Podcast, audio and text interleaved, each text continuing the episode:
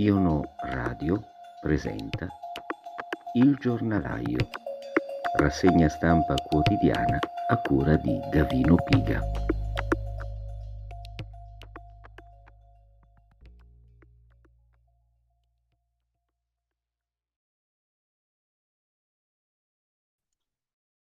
Buon pomeriggio a tutti gli ascoltatori di Iono Blog.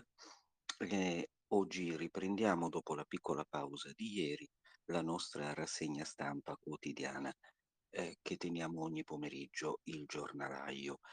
Allora, eh, innanzitutto io vorrei aprire la rassegna stampa di oggi eh, leggendo semplicemente la prima pagina del Corriere della Sera. Il titolo di apertura Ospedali sale la pressione, ma quello che maggiormente mi ha colpito è proprio il sommario. Aumentano i ricoverati gravi, boom di vaccini. Ecco, mh, io trovo che questa sia una prima pagina veramente da conservare e da tramandare alla storia, perché rappresenta in maniera efficacissima, emblematica, la schizofrenia mediatica dei tempi in cui viviamo. Da una parte si afferma eh, la crescita esponenziale dei ricoverati gravi e quindi si preannuncia l'ennesimo scenario apocalittico. Dall'altra, nel contempo, si afferma la crescita esponenziale di adesioni alla campagna vaccinale. Ora, io non posso dire, e certamente non posso dirlo basandomi sui titoli di un giornale la cui credibilità ai miei occhi è, è, è davvero minima. Non posso dire se ciascuna delle due affermazioni sia vera, e, e, cioè se l'aumento dei ricoverati gravi sia davvero esponenziale o se l'adesione alla campagna vaccinale stia crescendo in maniera così rilevante, perché queste sono affermazioni che devono essere evidenti evidentemente misurate sulla verifica di numeri e, e su un'attenta e complessa indagine che certamente giornali come questo non ci consentono di fare. Tuttavia, queste due affermazioni, messe l'una accanto all'altra, secondo me rappresentano in maniera assolutamente icastica la qualità dell'informazione odierna. Io non penso che il titolista volesse segnalare una contraddizione ed è proprio questo il punto. Comunque sia, se andiamo poi a leggere le prime pagine, le prime righe dell'articolo, ci rendiamo conto ancora una volta di quanto approssimativa sia questa narrazione. I positivi crescono al ritmo del 25% a settimana e salgono i ricoverati in terapia intensiva e subintensiva. I malati di Covid in Italia ora sono 200.000, oltre 5.000 i ricoverati. Anche qui mi domando, questi 200.000 malati di Covid che non sono ricoverati, chi sono? Sono tutte persone che stanno aspettando con la tachipirina in vigile attesa di peggiorare a casa oppure sono semplicemente quelli che sono risultati positivi ai tamponi eh, antigenici o molecolari? Perché essere positivo non è uguale ad essere malato e non vorrei che anche qui si nascondesse, come tante altre volte abbiamo notato, il solito gioco di parole e che questo gioco di parole, che certamente sarebbe stato montato per fini allarmistici, si trovi eh, sulla prima pagina e nelle prime righe dell'articolo di apertura di quello che pretende di essere il principale quotidiano italiano, lo troverei piuttosto grave. Detto questo, non vi leggo altro di questo articolo perché evidentemente mi pare che ci siano eh, diversi punti che devono essere chiariti prima che possa essere utilizzato come strumento di informazione. Il Corriere, tuttavia, firma di Fiorenza Sarzanini a pagina 3, intervista Fabio Ciciliano, laureato in medicina e chirurgia, in scienze delle pubbliche amministrazioni, in scienze economiche, dirigente medico della Polizia di Stato, esperto di medicina delle catastrofi in rappresentanza del Dipartimento della Protezione Civile. Ciciliano è anche uno dei componenti del Comitato Tecnico Scientifico. Al suo interno è considerato l'uomo dei verbali, poiché stila il parere degli scienziati e lo trasmette al governo. E va bene. Allora, Ciciliano che cosa dice? eh, rilascia una lunga intervista il cui titolo virgolettato è Una stretta sulle regole per scongiurare l'obbligo dei vaccini. Alla domanda dal suo osservatorio privilegiato del Comitato Tecnico Scientifico ci può aiutare a capire cosa sta succedendo? Lui risponde, questa risalita era prevedibile, aumentano i numeri dei contagi come sempre accade nella stagione fredda per i virus che si trasmettono per via respiratoria. E dunque, direi io, torniamo alle affermazioni che eh, la Gismondo aveva eh, fatto l'altro giorno in un'intervista alla Verità, nella quale diceva appunto che dietro tutta questa emergenza c'è in realtà molta ipocrisia perché era prevedibile, come qui conferma anche Ciciliano, che i contagi aumentassero come accade sempre nella stagione fredda. Ciò nonostante, ancora una volta assistiamo ad una improvvisa escalation di allarmismo sui giornali e l'esempio che vi ho citato prima è uno fra i tanti. La Omicron incide, e questo è un altro argomento che abbiamo trattato e su cui torneremo anche più avanti, in Italia questa variante è ancora poco diffusa. In ogni caso dobbiamo tenere conto che in Sudafrica, dove invece incide parecchio, non c'è stato un aumento dei ricoveri e dei decessi, nonostante un numero molto basso di persone immunizzate. L'impressione è che sia molto contagiosa ma meno insidiosa della Delta perché non provoca conseguenze peggiori. È altamente probabile che in Italia l'impatto non sia così devastante come è accaduto sino ad ora con le altre varianti, proprio perché la maggior parte dei cittadini nel nostro paese ha già ricevuto due dosi e si appresta a sottoporsi alla terza. E va bene. Alla domanda decisiva sarebbe necessario l'obbligo vaccinale risponde, dal punto di vista tecnico, è ciò che serve a chiudere la partita, certo, a chiudere la partita. Infatti poi leggeremo un'altra intervista eh, in cui pare che invece la partita debba essere riaperta all'infinito. Comunque sia, queste sono le affermazioni che ormai leggiamo da due anni a questa parte.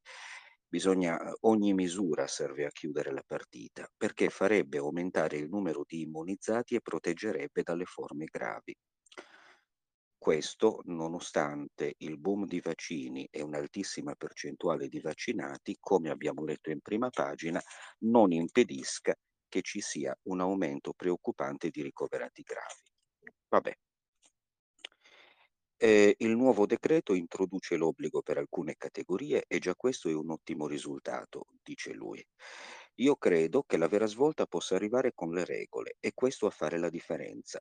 Noi dobbiamo scongiurare la riduzione della tenuta dei sistemi sanitari per la gestione delle altre patologie tempo dipendenti, quindi infarti, traumi, ictus, perché questo provoca gravi danni per la collettività. Siamo in una condizione migliore rispetto agli altri perché la percentuale dei vaccinati è alta. E di nuovo, anche qui quindi non capisco perché continuare a parlare di misure emergenziali e straordinarie arrivando perfino a ventilare l'ipotesi dell'obbligo vaccinale. Comunque.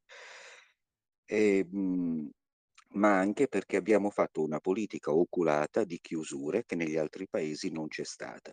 Questo ci dà un vantaggio per il prossimo futuro, dobbiamo mantenerci su questo standard, dando una sterzata decisiva sui comportamenti e sui controlli.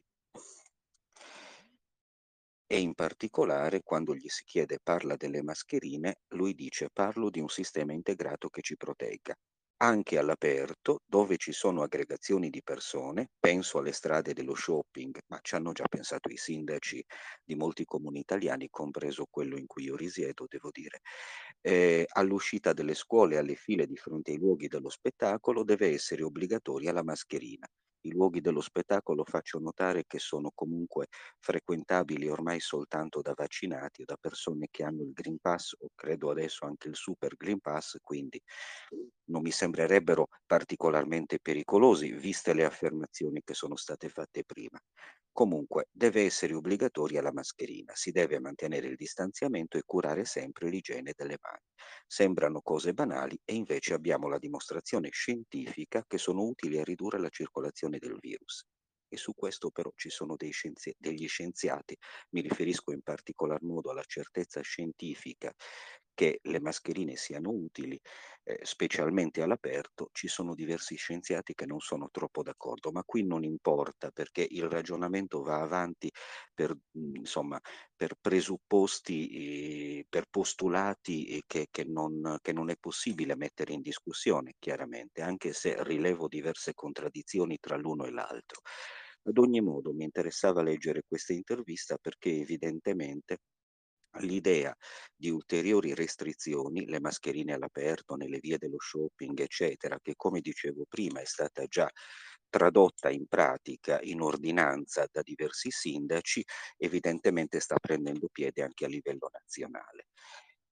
E volevo leggere poi qualcosa sempre del, dal Corriere, visto che siamo qui, eh, abbiamo eh, dal corrispondente in Germania abbiamo eh, un articolo eh, relativo a quello che sta succedendo appunto in Germania, o meglio a quello che il governo intenderebbe fare. Ne abbiamo parlato anche avanti ieri.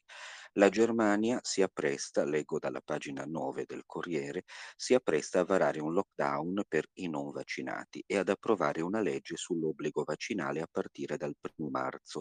Lo ha annunciato Angela Merkel nel suo ultimo atto da cancelliera al termine del nuovo incontro con i premier dei 16 Länder tedeschi, a cui ha partecipato anche il cancelliere designato Olaf Scholz. Uh, la situazione è molto grave e abbiamo bisogno di misure aggiuntive è un atto di solidarietà, ha detto Merkel, ricordando che molti ospedali dei paesi sono saturi e i malati devono essere trasferiti in altre regioni della Germania o all'estero. Anche su questo ho letto cose contrastanti sui giornali comunque. Nelle ultime 24 ore ci sono stati quasi 74.000 nuovi contagi con 388 decessi un'incidenza settimanale di 439 nuovi infettati per 100.000 abitanti. Se avessimo un'incidenza incidenza dei contagi intorno a 130 come in Italia mi sentirei più tranquilla, ha ammesso la cancelliera. E questa è la frase che poi ha fatto il giro del web, dei giornali, dei telegiornali, diventando fondamentalmente eh, lo slogan eh, che sancisce anche in questa occasione la presunta narrazione di un'Italia modello del mondo. Eh, si diceva prima che eh, l'obbligo vaccinale servirebbe per chiudere la partita. Insomma, perché l'esperto, così viene eh, chiamato, eh, dunque, l'esperto sarebbe Fabrizio Pregliasco, il virologo dell'Università di Milano, che abbiamo imparato a conoscere perché è giorno e notte in televisione, in ogni salotto possibile, televisione, radio, giornali, eccetera. Intervistato da Ruggero Corcella, pagina 11 del Corriere, invece, eh, diciamo, avanza un'ipotesi diversa, niente di imprevedibile naturalmente. Professor Pregliasco, questa è la domanda che che eh, inaugura l'intervista, perché potrebbe essere davvero necessario un richiamo annuale? Si è registrata una buona protezione con due dosi, ma poi un calo che non ci stupisce perché l'avere contratto il coronavirus di per sé non garantisce una protezione per la vita neppure ai guariti rispetto ad altre malattie infettive. Se prendi il morbillo una volta sei sicuro che non lo becchi più. Invece i coronavirus non danno questa certezza perché l'1% dei guariti si reinfetta, ecco l'1% dei guariti si reinfetta. Vorrei sottolineare, l'1% dei guariti si reinfetta. Quindi è normale, come per tutte le vaccinazioni, che la forza del virus anti-Covid sia un po' inferiore rispetto alla guarigione da malattia. Un po' inferiore in realtà, eh, insomma, mi verrebbe da dire, eh, scusate se apro continuamente delle parentesi, ma rifletto mentre leggo questi articoli perché ritengo che sia giusto farlo, in effetti l'1%, eh, in effetti scusate, eh, eh, sulla eh, durata della immunità data dalla guarigione ancora ci sono ipotesi assolutamente di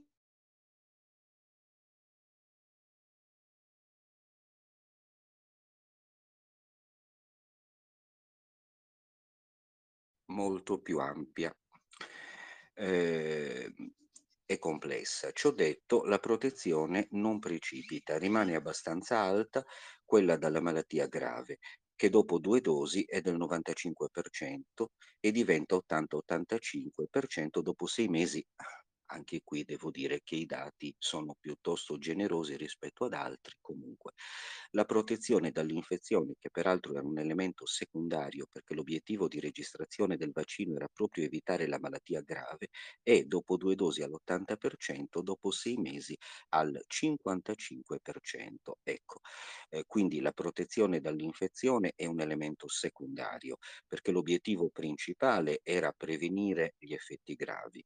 Tuttavia, si continua a dire che anche chi non è vaccinato, quindi non in un'ottica di protezione individuale rispetto all'insorgere di una patologia con sintomi più o meno severi, ma la catena del contagio eh, continua ad essere il criterio fondamentale sul quale vengono misurate eh, le, le, le leggi con cui il nostro governo pretende di combattere questa emergenza. Ecco, anche qui vorrei far notare questa contraddizione, perché se leggiamo testi del genere, soprattutto per cercare di capire fino a che punto l'incoerenza interna ad un testo possa essere accettabile o sopportabile.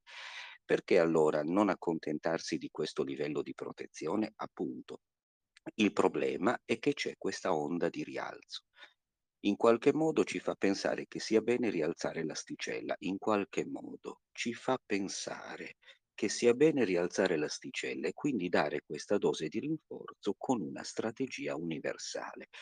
E in futuro ritengo che l'andamento di questa pandemia sia come le onde di un sasso in uno stagno. L'ho ripetuto diverse volte cioè prima terribili, poi ondulazioni che proseguiranno nel tempo perché non riusciremo a eradicare il virus con le vaccinazioni, anche al 100% di tutti. E la domanda a questo punto è, e la protezione di gregge? È un obiettivo teorico, ovviamente irraggiungibile, ovviamente irraggiungibile. Noi fino a ieri, avanti ieri, abbiamo letto sui giornali che bisogna che tutti si vaccinino per garantire l'immunità di gregge tutti i virologi ne hanno più o meno parlato da due anni a questa parte. Molti hanno poi ammesso che era irraggiungibile come obiettivo, altri invece hanno continuato ad insistere che quello era l'obiettivo. Insomma, adesso qua si dice che ovviamente è irraggiungibile, anche perché c'è questa quota di persone che perdono la protezione e quindi la malattia diventerà endemica. Quindi è irraggiungibile perché c'è un 1% dei guariti che si reinfetta e perché eh, dopo sei mesi la... Mh, eh, dopo sei mesi per l'appunto eh, la protezione dall'infezione scende dall'80 al 55%. Questo per, evidentemente è per via della natura dei vaccini che pure ci vengono proposti come soluzione. Ecco, allora, eh, questo era giusto per dire che l'ipotesi di un eh, vaccino permanente, di un richiamo strutturale eh, che molti fino a qualche tempo fa tacciavano di complottista, invece è assolutamente, mh, assolutamente ormai esplicita. E il Corriere ci informa anche che dal 16 dicembre partiranno le dosi per i bambini, e il 91% non ha sintomi ma serve vigilanza. Anche qui il ma distrugge completamente il dato per imporre una volontà politica che dovrebbe essere scientificamente motivata e non si capisce invece bene in base a quale logica venga formulata, anche perché nel frattempo, visto che parliamo di vaccino per i bambini, vorrei dirvi che sulla verità oggi compare un articolo che riporta una notizia assolutamente, eh, come dire, non valorizzata dagli altri quotidiani, eh, un articolo di Maurizio Belpietro che riporta le eh, dichiarazioni del super esperto tedesco, l'illustre virologo Thomas Mertens, presidente della commissione inserita nel, nell'Istituto di Sanità Teutonico, insomma, che rende clamorosamente esplicite le perplessità che manifestano centinaia di suoi colleghi in giro per il mondo. Il, va- il virgolettato eh, che viene riportato nell'articolo è non vaccinerei i miei figli. Messi alle strette nemmeno i super esperti si dicono favorevoli a vaccinare i più piccoli contro il Covid e dichiarano di non essere in grado di valutare i rischi che potrebbero derivare dall'iniezione. Succede in Germania, dove il presidente della commissione del Robert Koch Institute, Thomas Mertens, ha spiegato che sulla base dei dati attualmente disponibili non vaccinerebbe i propri figli. Secondo la FAZ, uno dei principali e più autorevoli quotidiani della Germania, per il capo della commissione che si occupa di farmaci anti-Covid, oltre agli studi per l'autorizzazione, non ci sono dati di alcun tipo sulla compatibilità del vaccino nella fascia fra i 5 e gli 11 anni. E, virgolettato, le attuali pubblicazioni mostrano che non sono possibili dichiarazioni sui danni di lungo corso. Andando avanti nell'articolo, tuttavia, i talebani del vaccino non vedono l'ora di fare prima e seconda dose ai più piccoli, dopo che l'EMA e l'AIFA hanno dato il via libera alla vaccinazione nella fascia tra i 5 e gli 11 anni, considerandola a rischio di contagio e ignorando gli inviti alla precauzione che provengono da più parti, a causa dell'aumento di infiammazioni cardiache post-iniezione.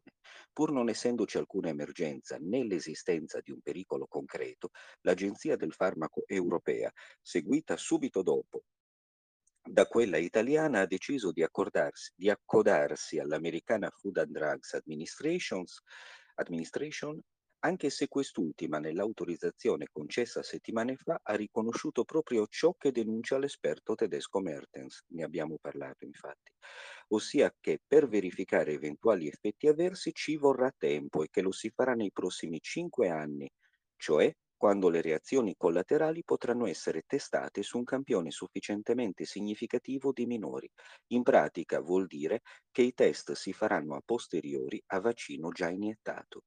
La singolare decisione ha spinto Michael Curilla, che dirige la divisione clinica del National Institute of Health, eh, equivalente statunitense del nostro Istituto Superiore di Sanità, a non votare a favore dell'autorizzazione alla commercializzazione del farmaco, ritenendo che per i bambini sani l'equilibrio rischi-benefici non sia chiaro, in quanto a fronte di un basso pericolo di ammalarsi seriamente di Covid, i minori hanno un rischio potenziale di reazioni gravi come le miocarditi. Ecco, uhm, leggo l'ultima parte dell'articolo perché riporta eh, un'affermazione che è comparsa sul sito dell'EMA che devo dire, dell'AIFA, scusate, che devo dire è francamente imbarazzante. Ma nonostante gli inviti alla precauzione in Italia, a parte pochi casi, quasi tutti gli esperti si stanno mobilitando per diffondere il nuovo verbo, instillando nei genitori il dubbio di non proteggere adeguatamente i propri figli dal contagio e al messaggio dei virologi da salotto televisivo, i quali sembrano ignorare le cautele registrate altrove, si unisce una pressione sempre più forte che impedisce ai più piccoli una vita normale. Lo dice la stessa AIFA, che invece di parlare dei vantaggi per la salute dei bambini, spiega l'autorizzazione a procedere con, spiega l'autorizzazione a procedere con le iniezioni sui minori, scrivendo che, virgolettato, tra i benefici c'è la possibilità di frequentare la scuola. Noi fino a ieri eravamo convinti che il diritto all'istruzione fosse garantito dalla Costituzione. Oggi abbiamo scoperto che è garantito dal vaccino. Rischi a parte. Proseguendo eh, con questa pagina, sempre sul Corriere della Sera, abbiamo a pagina 8 eh, un articolo dal corrispondente a Washington Giuseppe Sarcina, Sarcina eh, abbiamo un articolo che ugualmente, come dire, è tutto un programma. Biden vara il piano anti-Omicron, stretta sui viaggi e test gratuiti. Ora, abbiamo letto eh, sempre sul Corriere e su altri giornali del mainstream diversi studiosi e anche oggi che eh, tendono a ridimensionare assolutamente la pericolosità di questa variante, ciò nonostante addirittura negli Stati Uniti Biden si sente nella necessità di varare un piano anti-Omicron. Il piano invernale anti-Covid di Joe Biden non è così severo come si era ipotizzato alla vigilia. Vero, c'è una stretta sui viaggi internazionali. A partire dalla prossima settimana Tutte le persone in arrivo negli Stati Uniti, oltre ad aver completato il ciclo vaccinale, due dosi o una di Johnson Johnson, dovranno presentarsi all'imbarco con un test realizzato un giorno prima della partenza, una misura che ha raccolto almeno in parte la richiesta delle compagnie aeree e degli operatori turistici. Per il momento viene scartata l'ipotesi di imporre giorni di quarantena obbligatori agli stranieri, per il momento eh, comunque, e anche agli americani che rientrano nel paese. Biden ha scelto un approccio graduale, consigliato in questo senso anche da Anthony Fauci. Il team dei virologi americani è ancora in attesa, come tutti i colleghi nel mondo, dei dati sulla variante Omicron.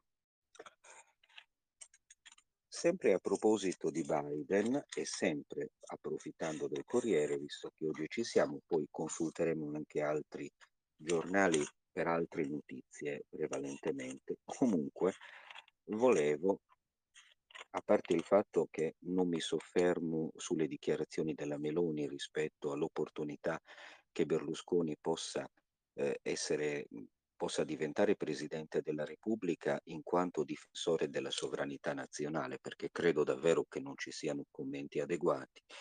E vi segnalo magari un articolo sul Corriere a pagina 17 sul Quirinale, sulla corsa al Quirinale, che quantomeno eh, fa eh, un po' di, come dire, mm, eh, un po' di memoria eh, su fatti eh, come quelli che eh, si verificarono all'inizio degli anni 90 e quindi la, uh, la corsa al colle del 92, tentativi di Forlani e Andreotti e poi Scalfaro in un'intervista con Claudio Martelli. Detto questo però, rimanendo a Biden, volevo segnalarvi anche che a pagina 21 sul Corriere, sempre dal corrispondente, a Washington eh, abbiamo notizia eh, delle, eh, diciamo così, delle burrasche nelle quali l'amministrazione Biden, mentre vara il piano anti-Omicron, si trova. Eh, Simon Sanders, la portavoce e la consigliera più stretta di Kamala Harris, lascerà l'incarico alla fine dell'anno, senza una spiegazione né politica né una qualche scusa di tipo personale. A parte un breve messaggio rituale inviato ai colleghi, è stato un onore lavorare qui, puro Simon Style eh, e il commento negli ambienti politici di Washington. La Casa Bianca reagisce con imbarazzo. In realtà lo strappo è il sigillo del primo fallimento dell'amministrazione Biden sul piano cruciale della comunicazione strategica. La squadra di Kamala Harris si è sfaldata. Giovedì 18 novembre si è dimessa la direttrice del rapporti con i media, Ashley Etienne, una veterana della capitale, già consigliera della speaker Nancy Pelosi. Sono in uscita anche Peter Wells, direttore delle relazioni organizzative con la stampa, e Vince Evans, responsabile per gli affari intergovernativi. Tina Flournoy, capo dello staff di Harris, ha scritto in una nota che Simon eh, aveva avvisato un paio di mesi fa che se ne sarebbe andata. È l'unica chiave di lettura interessante tra il profluvio di dichiarazioni ingessate. Sanders dunque avrebbe maturato la sua decisione agli inizi di ottobre, cioè ben prima del 18 novembre, quando il sito della CNN pubblicò un lungo servizio sullo scontro fra il team di Kamala e quello di Biden. In effetti la vicepresidente è sotto attacco da molto tempo. Se proprio vogliamo fissare una data possiamo indicare il 7 giugno 2021, quando Harris nel corso di una conferenza stampa con il presidente del Guatemala, si rivolse così ai migranti, non venite negli Stati Uniti perché vi rimandiamo indietro, parole considerate trampiane da larghi settori del Partito Democratico. Sanders ha provato a fare da argine, in particolare con un argomento. Attaccano la vicepresidente perché è donna e di colore, scusate, ma veramente di argomenti più originali alle volte si sente davvero il bisogno. I progressisti sono esplosi, le critiche più aspre alla linea sull'immigrazione sono arrivate dalle deputate Alexandria Ocasio-Cortez, Rashid Tlaib, Ilan Omar, Ayan Presley, tutte donne, tutte esponenti di minoranze etniche o religiose. Allora, vi davo conto di questa notizia non perché creda che la comunicazione strategica sia davvero un, um, un terreno cruciale, se non per l'appunto per chi pensa che la politica debba essere semplicemente narrazione e che alla democrazia e al dibattito si debba sostituire il paternalismo dei media guidati da qualche eh, social manager, eccetera, e io certamente non lo penso, semplicemente prendo atto che eh, chi governa i processi globali oggi eh, porta a credere che debba essere così. Questo articolo l'ho letto semplicemente perché è evidente che questi smottamenti sono indice di difficoltà all'interno di un'amministrazione che va, che si appresta ad una mh, probabilissima debacle alle prossime elezioni di medio termine. Per cui eh, è evidente che ci sono dei sommovimenti che è giusto tenere sott'occhio. Ora chiudiamo anche la pagina americana e torniamo in Italia. Lo facciamo aprendo il Fatto Quotidiano. Lo facciamo in particolare adesso col Fatto Quotidiano e poi vorrei leggervi un articolo da Libero e poi possiamo anche chiudere perché ci stiamo dilungando un po' troppo. Eh, dunque, a pagina 6 del Fatto Quotidiano, Marco Palombi eh, ci informa che Cingolani piazza al comando del PNRR un tecnico McKinsey. Il piano di ripresa e resilienza si sa una brutta bestia con tutti quei target e milestone da raggiungere per avere i soldi dalla Commissione UE. Per questo, giustamente, il ministro Roberto Cingolani, che ha la responsabilità diretta di oltre il 31% dei fondi totali, 70 miliardi, e indiretta di molte altre linee di intervento, ha fatto inserire in un decreto di giugno la creazione di una considerevole struttura di coordinamento, un dipartimento ad hoc per il PNRR con due direzioni generali e un massimo di sei uffici di livello dirigenziale non generale, che esisterà fino al 31 dicembre 2026 e dovrà interfacciarsi con la testa del piano a Palazzo Chigi, gli altri enti coinvolti e le stazioni appaltanti del Ministero, Enea, Sipra, GSE, eccetera. A quasi a distanza di quasi sei mesi, va detto, dell'urgente struttura di coordinamento c'è, non c'è ancora traccia nel palazzone dell'Eur, ma almeno è stato scelto il capo dipartimento, che il ministro sottoporrà al Consiglio dei Ministri per la nomina. Si tratta di Paolo D'Aprile, partner italiano di McKinsey che si è spesso occupato di decarbonizzazione e che Cingolani conosce bene per la buona ragione che è stato d'aprile a scrivere col ministro il suo pezzo del PNRR e pure il decreto che ha riorganizzato il neonato Ministero della Transizione Ecologica sorto dalle ceneri di quello dell'ambiente. Questa poltrona ha peraltro l'indubbio vantaggio di non necessitare di un bando pubblico, quell'incarico è fiduciario e nell'attesa del passaggio formale in Consiglio dei Ministri e l'ancor più formale di PR di nomina, d'aprile in questi giorni è già tornato a frequentare il Ministero per capire dove lavorerà e con chi, atteso che invece il piano lo conosce già nei dettagli, essendone l'autore. Come si ricorderà il colosso della consulenza strategica McKinsey, attivo in Italia dal 69 e che ha avuto tra le sue file anche il ministro Vittorio Colau, All'arrivo di Mario Draghi a Palazzo Chigi era stato contrattualizzato dal Ministero dell'Economia insieme ad altri big del settore col compito di fornire un supporto tecnico-operativo di project management per il monitoraggio dei diversi filoni di lavoro per la finalizzazione del piano al costo di 25.000 euro, cifra per cui in genere quelle di McKinsey non rispondono neanche al telefono e invece hanno curato di fatto la finalizzazione del piano di ripresa targato Draghi.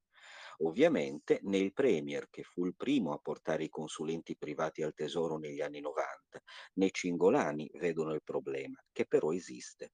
Bisogna essere consapevoli, disse al fatto a marzo l'economista Luigi Zingales, professore a Chicago, che tutte le società di consulenza hanno potenziali conflitti di interessi.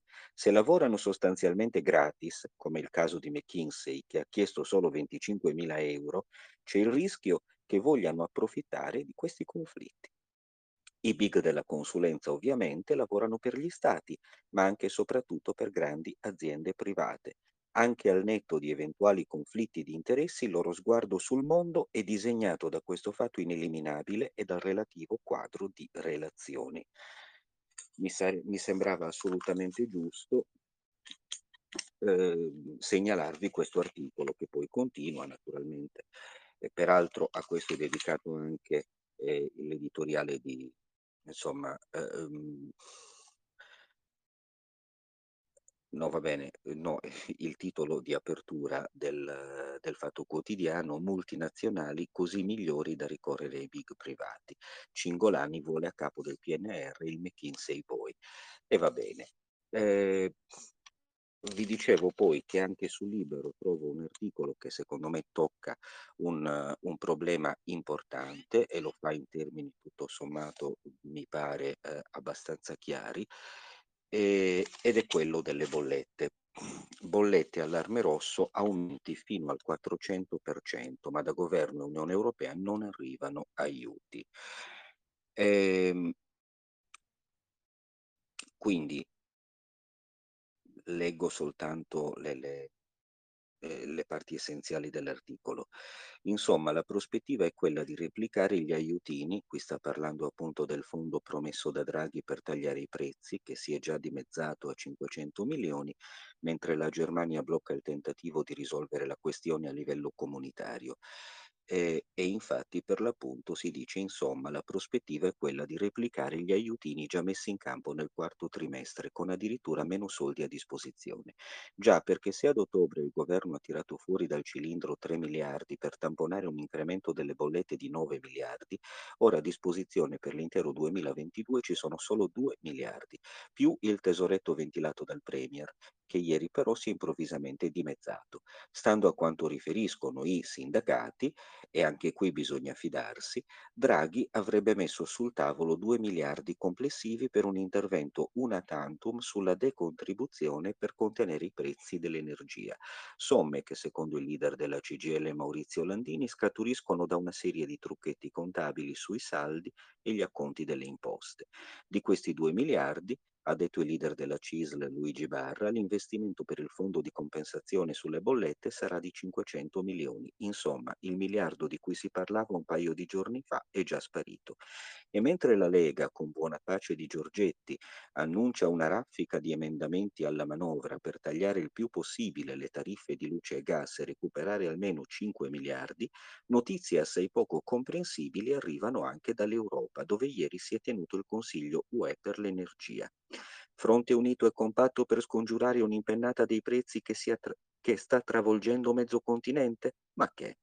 Sul tavolo di Bruxelles è arrivato un non-paper, si chiamano così le proposte scandalose che rischiano di mandare in frantumi la finta armonia comunitaria, firmato da Francia, Spagna, Grecia, Romania e pure l'Italia per consentire agli Stati membri di applicare meccanismi di regolamentazione progettati a livello UE e garantire che i consumatori finali paghino prezzi dell'elettricità che riflettano i costi del mix di generazione utilizzato per servire i loro consumi.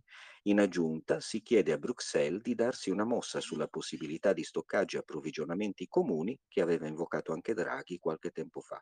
Bello, Peccato che sullo stesso tavolo sia arrivato pure un altro non-paper, firmato questa volta da Austria, Danimarca, Estonia, Finlandia, Irlanda, Lituania, Lettonia e Paesi Bassi, e indovinate un po', dalla Germania, secondo cui intervenire sulla formazione del prezzo dell'elettricità potrebbe minare la sicurezza dell'approvvigionamento e lo sviluppo delle energie rinnovabili. Insomma, non se ne fa niente. Il nostro ministro della transizione ecologica Roberto Cingolani, eccolo che ritorna, ha passato la giornata a parlare di nucleare, di ricerca, di misure a lungo termine per rivoluzionare tutto. Poi però, interpellato sulle bollette italiane, pure lui si è arrestato sulla linea draghiana del tampone, che non è quello per scoprire se ti sei beccato il Covid, ma l'aiutino spot per ammorbidire un po' la mazzata sulle bollette. Stiamo facendo delle simulazioni, ha detto Cingolani, ma non si fa un cambiamento per sempre se non si è sicuri che gli aumenti del gas siano veramente una cosa strutturale. Per adesso andiamo sulla contingenza, cioè mitighiamo il danno. Ecco qua. Ora vi avrei voluto accennare anche ad altri articoli interessanti o interessanti per la narrazione che propongono e quindi eh, perché eh, si possa in qualche maniera fare da controcanto o interessanti perché invece trattano tematiche utili eh, per la riflessione e, mh, e forniscono notizie utili da avere. Ad ogni modo il nostro tempo è già finito e anche oggi abbiamo sforato di buoni dieci minuti, come è ormai nella nostra tradizione. Io ringrazio quanti ci hanno ascoltato e quanti ci ascolteranno anche più tardi e vi do appuntamento a lunedì come di consueto con il nostro eh, appuntamento quotidiano con la rassegna stampa. Buon pomeriggio a tutti da Gavino Piga.